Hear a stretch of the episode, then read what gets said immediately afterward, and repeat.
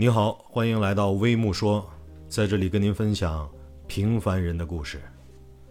大家好，今天跟大家分享的主题是微木，也就是我这个专辑的名字。微木什么意思啊？精卫衔微木，将以填沧海。这是《诗经》里的一句诗。精卫是一只神奇的大鸟，微木是一只小小的树枝。这只大鸟衔了一根小小的树枝，想要把沧海填平，预示着每一个平凡的普通人，如果不断的精进，持之以恒，一样能做出不平凡的事情。所以我第一次读完这首诗，我就对“微木”这两个字情有独钟，有着莫名的好感。所以我当时就决定，呃，我老婆。当时怀孕在生，准备生二胎，我就决定，如果我家老二是个女孩子的话，我就给她起名字叫许微木；如果是男孩子，就叫许路明。后来呢，我老婆生了，我家老二是一个可爱的小男孩，所以叫了许路明。微木这两个字呢，当时就没用上。当时我就跟我老婆说：“我说没事老婆，咱们再生个老三。”老三是女孩的话，这个名字一样用得上。我我老婆当时看都没看我一眼，直接跟我说：“反正我是不生了，谁爱生谁生。”我当时一拍桌子跟我老婆说：“反正咱们不生了，谁爱生谁生。”所以“微木”这两个字呢，就没有用得上，一直是我的一个遗憾，一直是我的一个心头好。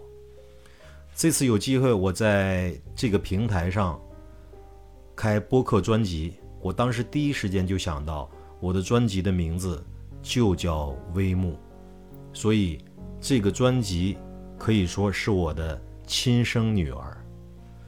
其实我就在想，我为什么对微木这两个字情有独钟呢？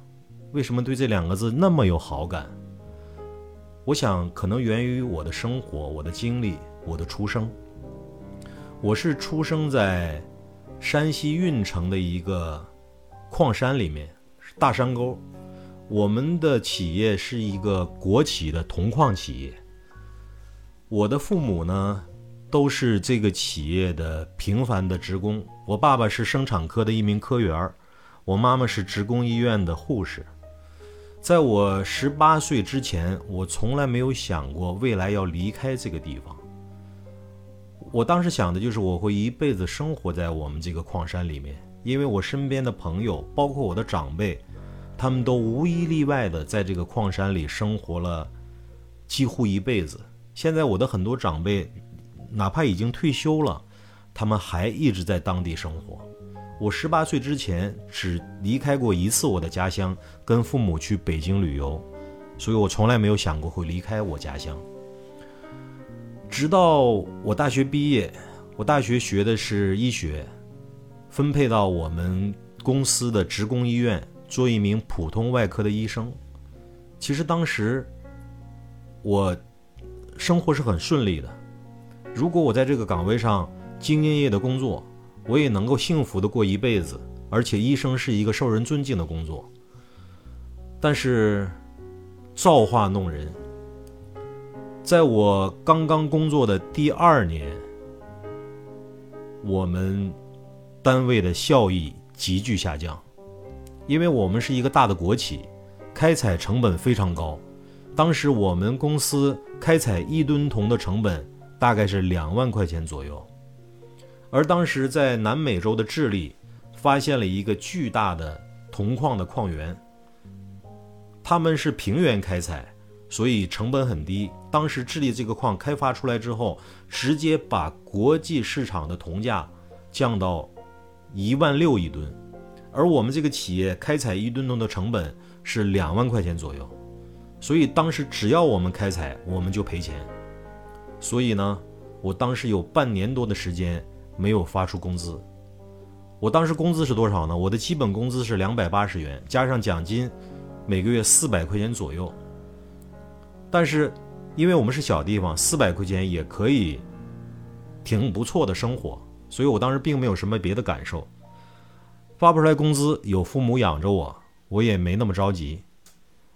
但是当时遇到了一个困惑，什么困惑呢？就是大家也知道，在小地方，在内地的很多城镇，年轻人结婚都很早，基本上二十五岁之前都会结婚。我在有一个月赶了五场婚礼，那个时候是我的身边的同学朋友，呃，结婚的一个高发时间。我有一个月赶了五场婚礼，我们当时惯例，每场婚礼的礼金最少要一百块钱。当时我赶了五场婚礼就要花五百块钱，而当时我那么久没发出工资来，我根本就没有这个钱。于是我去管我妈要这个钱，我妈当时也有点不开心，说你已经工作了，你还在管我要钱，呃，我可以给你，但是这不是长久之计，你也不要太要面子。有的时候，如果你实在是拿不出一百块钱那么高的礼金，你可以跟同学朋友说一下，我想他们都可以理解。当时我妈的这句话其实是深深的伤了我的自尊心的。我当时就在想，如果我在这个企业里继续生活下去，未来是渺茫的，我也不知道未来会有什么样的发展。这个企业也能肉眼可见的在一天不如一天了，所以我当时就做了一个大胆的决定。我要离开这里去外面看看，所以我当时拿了四百块钱，买完火车票之后还剩四百块钱，我离开了家乡，坐到了去深圳的火车上，来到了深圳。我当时给自己的目标就是，我一定要在三天之内找找到工作。我为什么有这样的自信？我想当时九十年代末，呃，两千年初，呃，大学文凭还是比较稀缺的。如果我拿着我这张大学毕业证去找一个药店的工作，哪怕去找一个医院里护工的工作，我相信是没问题的。所以我给我自己定三天的时间，因为四百块钱也就是能花三天，连吃带住。可是就是那么不巧，三天之后我没有找到工作，我当时只剩下七十块钱。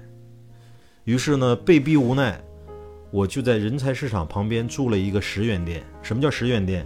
就是像学生宿舍一样，高低床八个床位，一个床位十块钱住一晚上，是专门给那种找工作的人准备的这种十元店。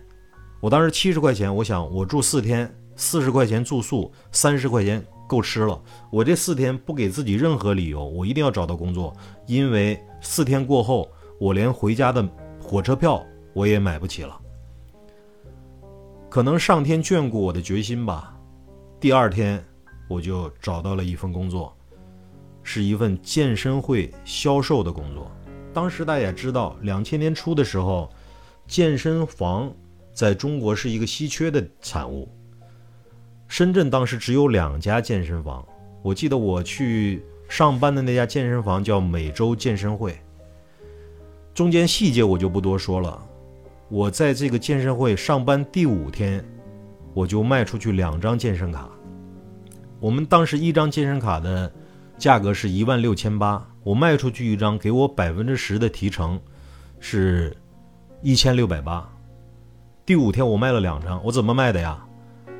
我当时很不好意思，没做过销售。但是有一天我在想，如果我不鼓起勇气、厚着脸皮去跟别人销售我的健身卡，我后面。将没法继续生活下去，我没有后路可退。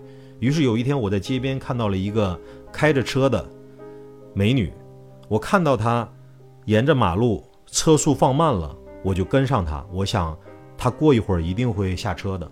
结果一拐弯，她真的把车停在路边下车了。我鼓起勇气走上前去跟她说：“这位女士，我是美洲健身会的教练。”我这里呢有两张健身会的门票，我想免费送给您。我为什么要送给您呢？因为我觉得您平时开车，可能很少有时间去运动。但是如果你不运动的话，你就不能保持一个好的身材，就不能保持一个健康的身体。而我们这个健身房啊，有一个非常有名的教练，是国家健美操队退役的一个教练，叫王红。如果你去我们健身房健身的话，会得到他的亲身指导。而且今天呢，我不是说一定要你去我们健身房去买单，而是我想免费送你两张免费的健身票，你可以去免费体验一下。我为什么送你两张呢？就是如果你身边有这样的朋友也需要健身的话，你可以带他一起去。所以你看，今天晚上七点，你有没有时间？我在健身房等你。结果这个美女非常爽快，她说可以呀，我今天来这里就是找我的朋友一起吃饭的。我们两个吃完饭之后，我就会去健身房找你。当时我非常的开心，其实我应该管她要电话，或者把我的电话留给她，但是我当时被开心冲昏了头脑，我就高高兴兴就回去了。等到七点，这两位美女没来，我想完了，因为没有经验，失去了这样的一次很好的销售机会。但是在七点半的时候，这个美女带着她的一个朋友，欣然来到了我们健身房。我请我们的销售经理详细的给她介绍了我们健身房的课程，介绍了我们健身房的各种健身器械。这两个美女很开心，非常顺利的买了单。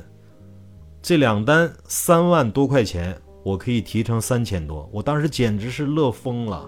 我在家每月四百块钱，而而且还有半年没有发出工资，在这里我轻轻松松讲了几句话，我就收入了三千多块钱。在月底的时候，我的我又卖出了三张，所以当月我的工资就达到了八千块钱左右。所以就这样的一件事情让我留在了深圳，从此我再没有离开过。我在深圳生活了到目前为止二十二年。比我在我家乡生活的时间还要长。呃，我在深圳有很多的经历，我今天时间关系呢，我就不过多的赘述了。今后有时间有机会，我会在我的播客里，在我的微目说里，跟大家进行详细的分享，把我对人生的感悟，把我的一些小小的经历跟大家做详细的沟通。我是一个喜欢讲故事、喜欢表达的人，我相信在微目说这个专辑里。你也能够从我的故事里找到不一样的影子，不一样的体验。呃，我本人呢爱好非常多，呃，我有一个很大的爱好是看电影。我最喜欢看的是什么样的电影呢？就是那种小人物的绝地反击的电影。我一说到这一点，大家可能第一时间想到的是谁啊？是周星驰。我不知道各位有没有发现，周星驰的每一部电影都是在讲小人物的。